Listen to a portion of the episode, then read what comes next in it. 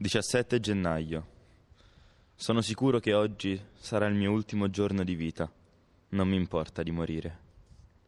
19 gennaio. Ho avuto un interrogatorio terrificante. Sembravano tre bestie. De Sanctis voleva sapere moltissime cose sul conto dello zio Mario, sul conto di papà, offendendone l'onore di uomo e di soldato. Risposi dicendo che loro non erano degni di nominarlo. Ricevetti due schiaffi i più belli della mia vita. Volevano poi sapere se la signora Teresa Maffei desse a te denari per i nostri partigiani e se tu, mamma, collaborassi con loro. 6 febbraio. Gatto e Mario mi hanno detto che non hanno paura di morire e che fino in ultimo terranno alta la loro fede.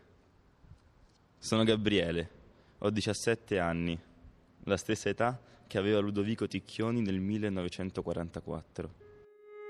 Thank you.